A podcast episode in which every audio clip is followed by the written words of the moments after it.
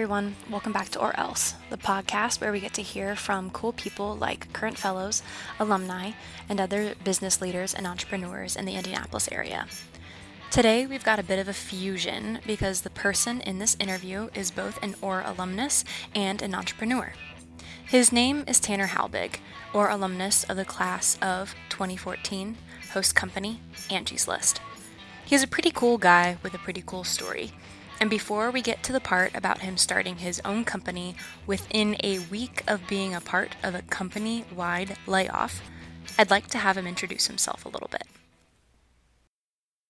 Well, I'm Tanner Halbig. I, uh, so I'm from Evansville, Indiana, originally, southwestern part of the state, and I'm the youngest of four kids. I have three older siblings, the oldest two of which are significantly older than me, ten and twelve years older.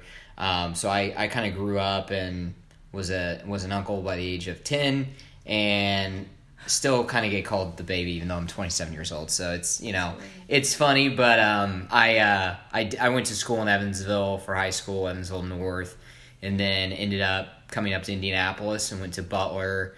Started out thinking I was maybe going to be a lawyer after I graduated, and then wound up studying finance. And that's what I graduated with. I guess an interesting fact, if I ha- had to give one. So the first time I, I've, I've traveled a decent amount internationally, but the first time I uh, traveled outside the country was to Nicaragua on somewhat of a mission trip. And we hiked a volcano and took toboggan sleds up with us, and then were able to sled down the mountain, or the volcano, because of, uh, it was just like a very fine kind of rock. Mm-hmm. Um, so that was a very interesting experience. I tell people, I've been, like, I've been sledding down a volcano, and most people don't have that one. Like I said, pretty interesting guy, right?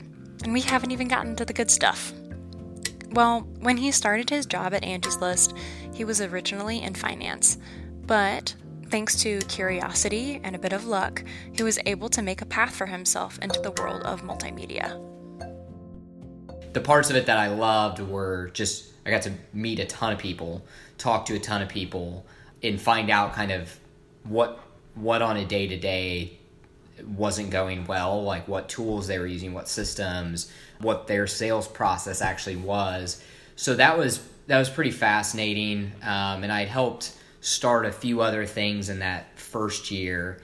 And within Angie's List, I I don't know if I think it might have been my second year, but I ended up meeting the S V P of technology of Angie's List. And what does S V P mean? So she was the senior vice president uh, of technology, and um, I went into the meeting.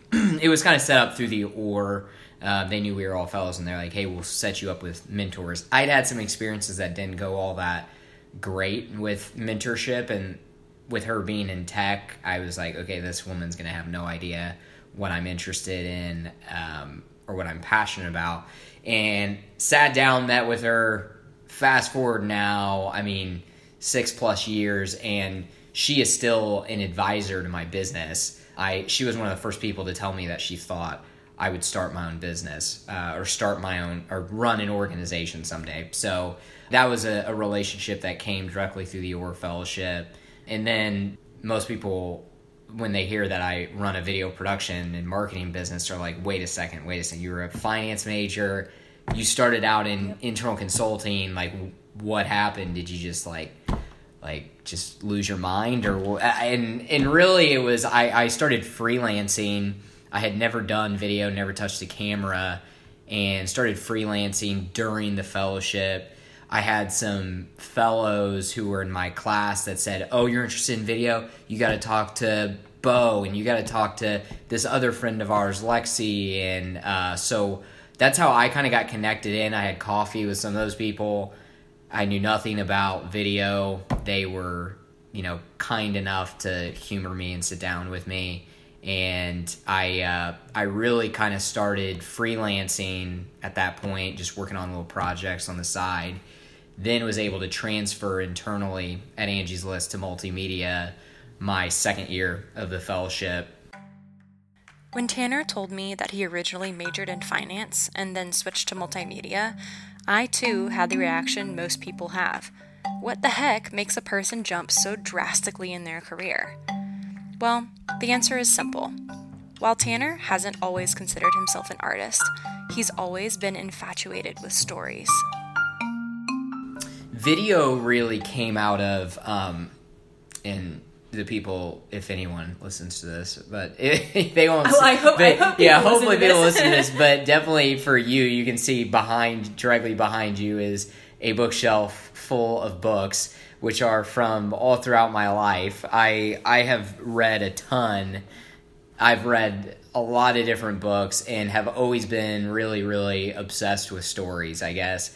So production was another thing for me that I was just always fascinated by. Film, I was a huge, uh, you know, film buff. And I, I, I think um, just the the prospect of like taking a camera and and telling a story through it, um, like giving people my perspective was was kind of very interesting. I've always been a very creative individual, but was never what you would call an artist or artistic. I sucked at ceramics. I was god awful at drawing. I mean, like my brother, the oldest one in the family, who now is is a developer and president of my dad's company, he's very artistic. I was just kind of creative. So it gave me an avenue for for funneling, I think, my creative energy into that I, I absolutely loved. And with such a desire to learn, Tanner used his resources, learning from an internal media marketing employee that was his mentor for his final year during the fellowship.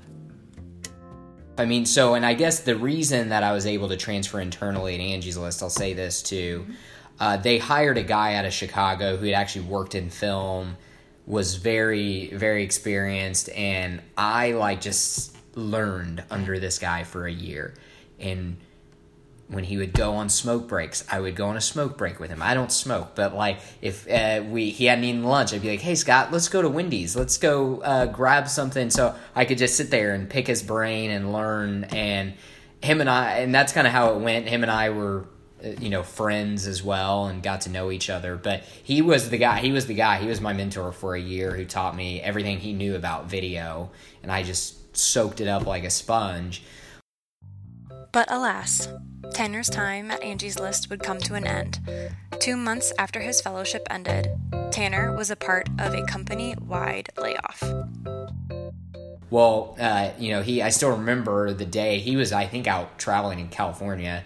And um, this is kind of a funny story. I haven't told many people this, except he's the only one that knows this. We uh, so we all get let into this room because it's like, okay, all department meetings called. Like we see the H R P, H R people breaking out boxes, like, and everybody in their minds like, holy crap, this is it. Like we're about to all lose our jobs. So we get let in, uh, myself and sixty, seventy other people into this room.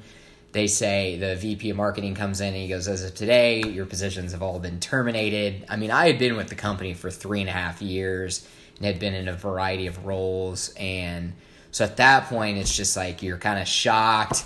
You're like trying to mentally calculate how much you have in your bank account because you're like, oh, how long is that going to last me? You know, you're going through this like freak out panic session. And meanwhile, I'm thinking of my mentor, Scott, who's out in California, and obviously, we didn't know the extent of, like, who was laid off or – but it was just, like, people who were two levels above me, senior directors, had been laid off. So I call up Scott, and I'm like, hey, man, we just lost our jobs. And he's like, what? Like, oh, man, what's going on? That sucks. Like, I hadn't heard anything. Well, then a few days later – somebody within H R calls him and he's like, I know, I know, we everybody got laid off, we lost our jobs. So like, actually, you didn't get laid off. So I told this guy he lost his job, and then he found out that he hadn't. So I, I did learn a lesson there to maybe not tell people. I mean, it was okay. I could have told him that I lost my job, but I just assumed at that point. So anyway. Despite getting let go, Tanner didn't let it bother him. Yes, he was shocked, scared, and even a little of a loss of what to do. But thanks to some encouragement from mentors, he decided to start his own business. And he didn't wait long either. One week later, he launched his business. I know I've said it many times already, but I'm going to say it again because I could not imagine anything more stressful. So, so my company's, uh, the name of it's Pathos. So the slogan's video-powered marketing. We essentially do everything from pre-production to production to post-production. And then really there's kind of three, there's also kind of three components within video that I would say I more consult to. Like that, that's not actual, like sometimes it's more of uh, just the part of the value that clients get with working with me. But the hosting, the analytics, and the strategy are kind of three core components uh, to the video as well. And I guess maybe some background on the name. Pathos really, from the Greek, means feeling, emotion. Uh, the whole idea was to emotionally connect people to their uh, target audience and then help them build credibility within their industry. So that's kind of the ethos part of it. It's that credibility. So a lot of times I'll do content that's more web focused, that's on social media. Within the past like ten years, the everything has changed in terms of production, because it used to be everybody had to pay ten plus thousand dollars to like get a video made, because it was commercial production. It would air on T V. Like web wasn't as big of a thing. Now, I mean, a lot of companies are really targeting web and social media more than anything. So it's kind of opened up this door for this other type of content that doesn't necessarily need to have a full crew. And so for me, a lot of times I can operate as a one-man crew and come in and do a documentary style kind of video that helps explain the purpose behind a company, um, why they started, what they do, and take, you know, maybe three or four interviews and boil it down into an engaging video that they can they can send to clients, or they can send, you know, and put on like the landing page of their website. So there's a lot kind of within that. The big part was I just wanted to come in and help people understand how to do storytelling in video well. And over the past two plus years, Tanner has worked with companies ranging from manufacturing, financial services, tech, many of which he never imagined he would be doing video content for. But if there's one thing he's learned this far, it's that everyone needs more content. Even with his success now, Tanner talks about how uneasy but exciting starting his own business was. I'll say this, every... A lot of the decisions I've made in in my life have usually come with a, a few maybe counselors or advisors or people kind of around me. I've already kind of mentioned my parents, my dad. He's he's definitely somebody that I turn to, reach out to when I have business related questions. But the and most people just assume that that's like, oh, you just probably always wanted to start your business and your dad did it, and then it was like, and and I that was not the case at all. I had started freelancing. I have a buddy named Dante here in Indy. He played, he was a linebacker at William and Mary in Virginia.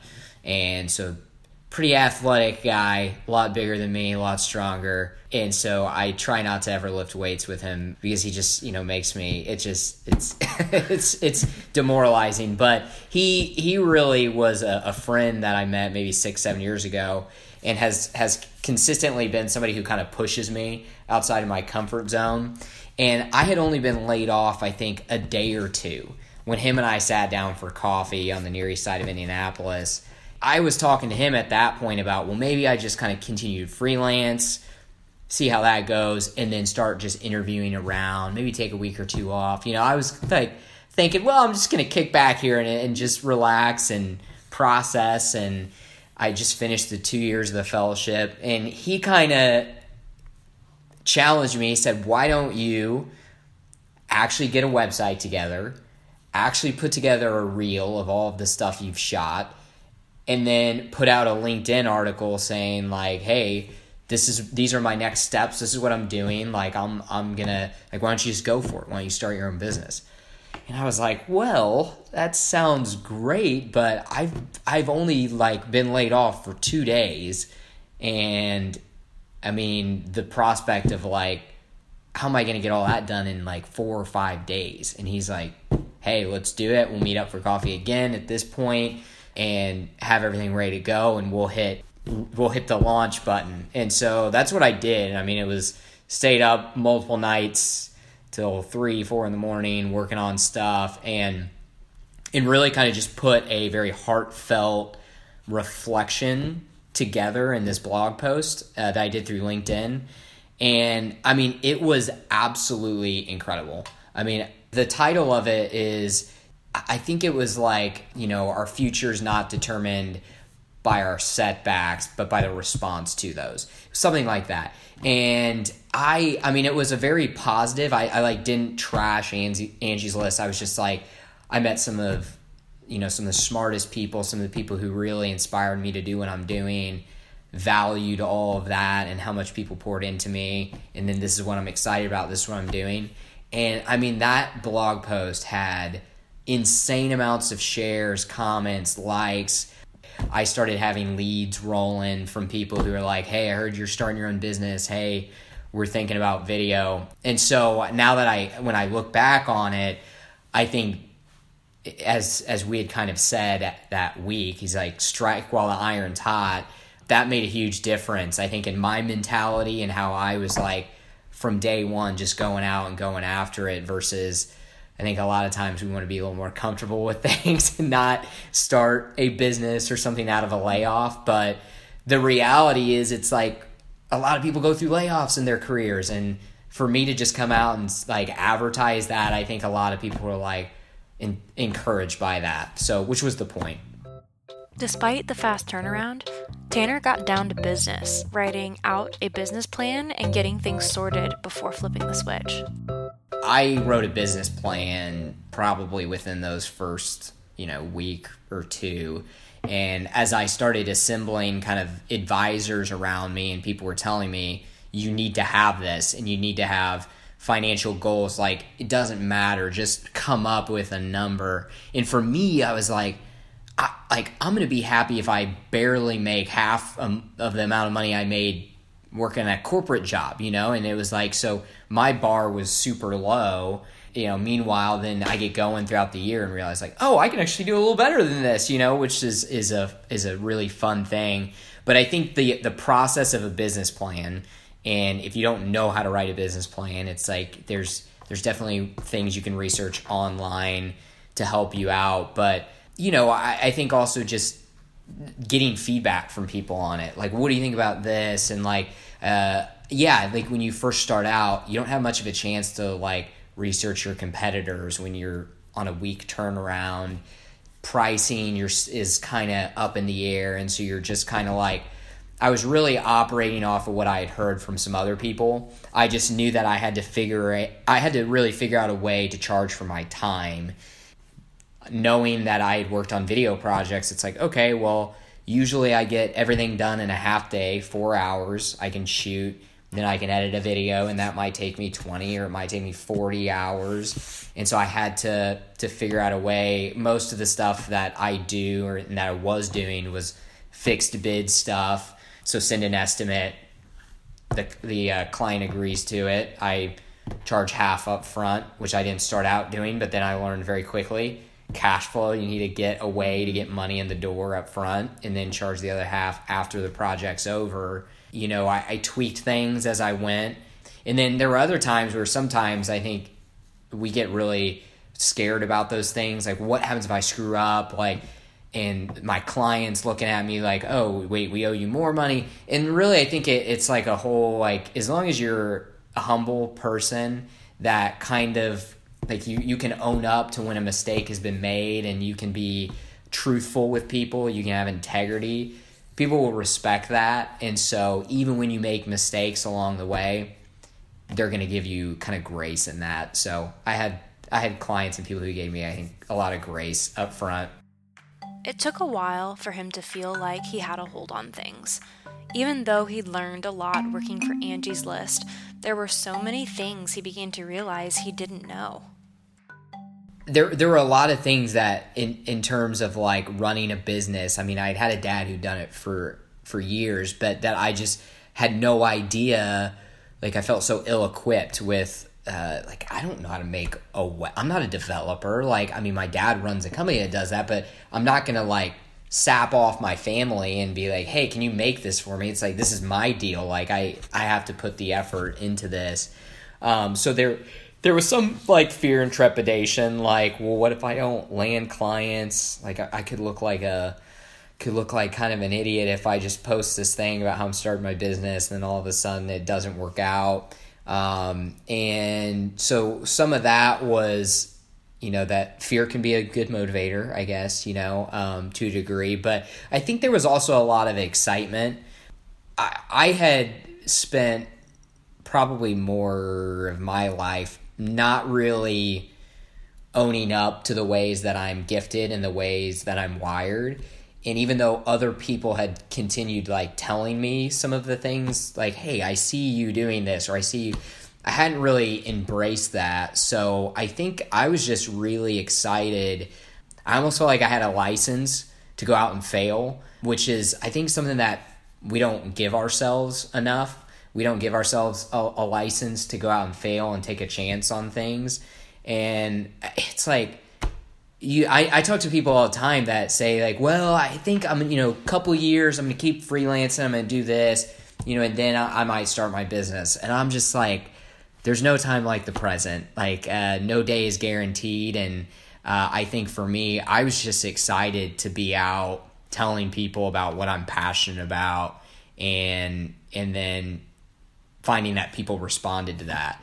And, and really, I think the other thing was, like, I, there was a bit of maybe surprise, and I think that was kind of something I felt because of people who were much further ahead of me, maybe in their thirties or forties, who were successful presidents, C E Os, C, like chief marketing officers, who were coming to me like I was an expert, which I, I still am not an expert in. I'm still learning every day, and so really kind of feeling like, wow, this is... I mean, these people kind of are, are looking to me, and they kind of, they trust me, because I think another, you know, value and something that I've tried to live by is just treating people right and, you know, being kind to everybody. And so they're like, well, we, we like you, we trust you, you know, what, what can you do? And what does the process look like? And I'm like, I have no idea what the process looks like. I mean, I'll just bring a couple cameras in and we'll make a video, you know? So it was kind of exciting to learn, I think, in those early stages, what building a business actually looked like.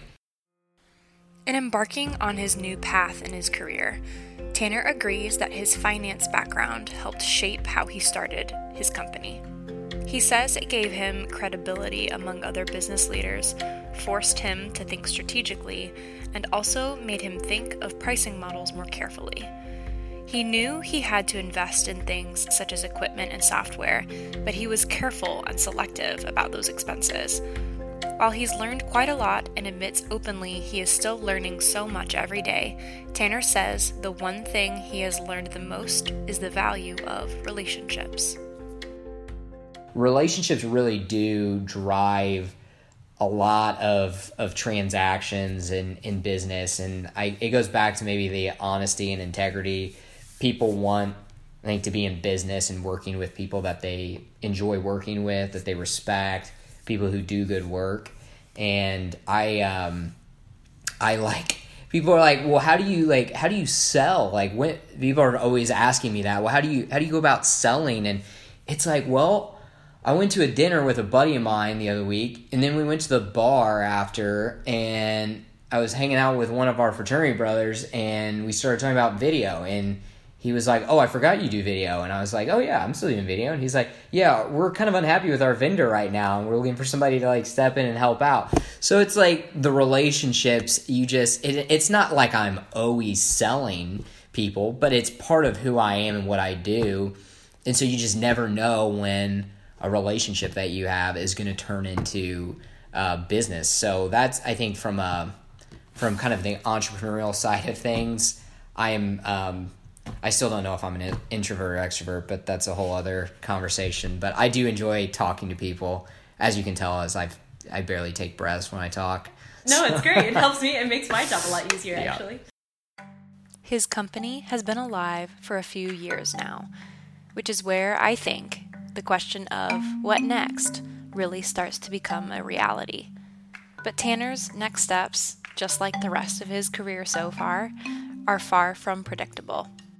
I did I did a cinematography class in Maine back a few years ago, and would love to get uh, more into film and actually working on maybe even some film projects. But specifically for my business, um, I have thought about the the prospect of, you know, how do I grow this or scale this? And um, I've been tentative with that. I feel like I've been uh, very content and satisfied with um, kind of operating as as a one-man band. Not like I'm just like, oh, like I don't want to improve or get better or do higher quality productions, but it's just, it's worked well. Um, and as anybody knows, it's like the more uh, cooks you have in the kitchen, the tougher it gets to to actually cook. So I I don't I think like it would really be dependent upon bringing on somebody like that first hire or something that um, would be like really get what I'm going after and what I'm doing, and add um, an element to like what I'm doing that I don't bring to the table necessarily, um, to then allow me maybe to do the things that I am better at. So I still haven't like given up on the creative side. I love the creative side of things, and I've talked to other business owners who are, who are in video, who literally don't touch video anymore. They don't do anything. They just go out and sell. And I don't know if that's really me and how I'm wired. But I do think that regardless of whether my company is, you know, defines success, but is successful or uh, grows and scales, like I, I really just want to help tell the stories that matter uh, for companies and organizations. And I've I've also never been a person that's been one hundred percent driven by money. And so that that also is, I think, influenced my decision making on working with nonprofits. Like I know getting into those conversations that they can't pay um, the amount that for-profit organizations can. And I maybe could spend my time going out and finding a for-profit organization who can pay me double to triple what the nonprofit can. But like, I care a lot about this city and about the community here. And there's just so many nonprofits that are out doing incredible work. One that I'm working with currently is Outreach on the Near East Side. And um, I've worked with Young Life, uh, both here in Chicago and some other areas. There's just a lot of nonprofits that I I want to be an asset to. I want to be like, take my skills and my talents and still offer those. And so I think I'm I'm more concerned about, am I at the end of the day doing things that I can look back on and be very proud of, and that, you know, can hopefully make a difference and an impact for people. Um, and if I've accomplished that, whether I've uh, you know, increased revenues by fifteen, ten percent, or just like lost money in the process. You know, it's always the the reality of running your own business is you could have down years, and but I think I'll be I'll be satisfied with that at the end of the day. Tanner has had so many good things to say, making my job and cutting the interview down so very, very hard. And as much good stuff as I've had to cut, this last bit I thought was really important to share. And really, I think like if there is like anybody still listening to this, that's like, hey, I think I'd want to do my own thing one day. I mean, I'm happy to talk to you. I mean, I don't care if you're a junior in college. I don't care if you're thirty-five years old. I don't care if you're a ten-year-old. Uh, I mean, I'll I will talk to anybody, and you know, also just tell people to like just get out there and go after it, and give yourselves that that license to fail, and um, you know, and then try again. And that's the beauty of, I think, the entrepreneurial process, and being able to, sometimes you succeed, sometimes you don't, but you uh, learn to just kind of keep going, um, regardless the outcome.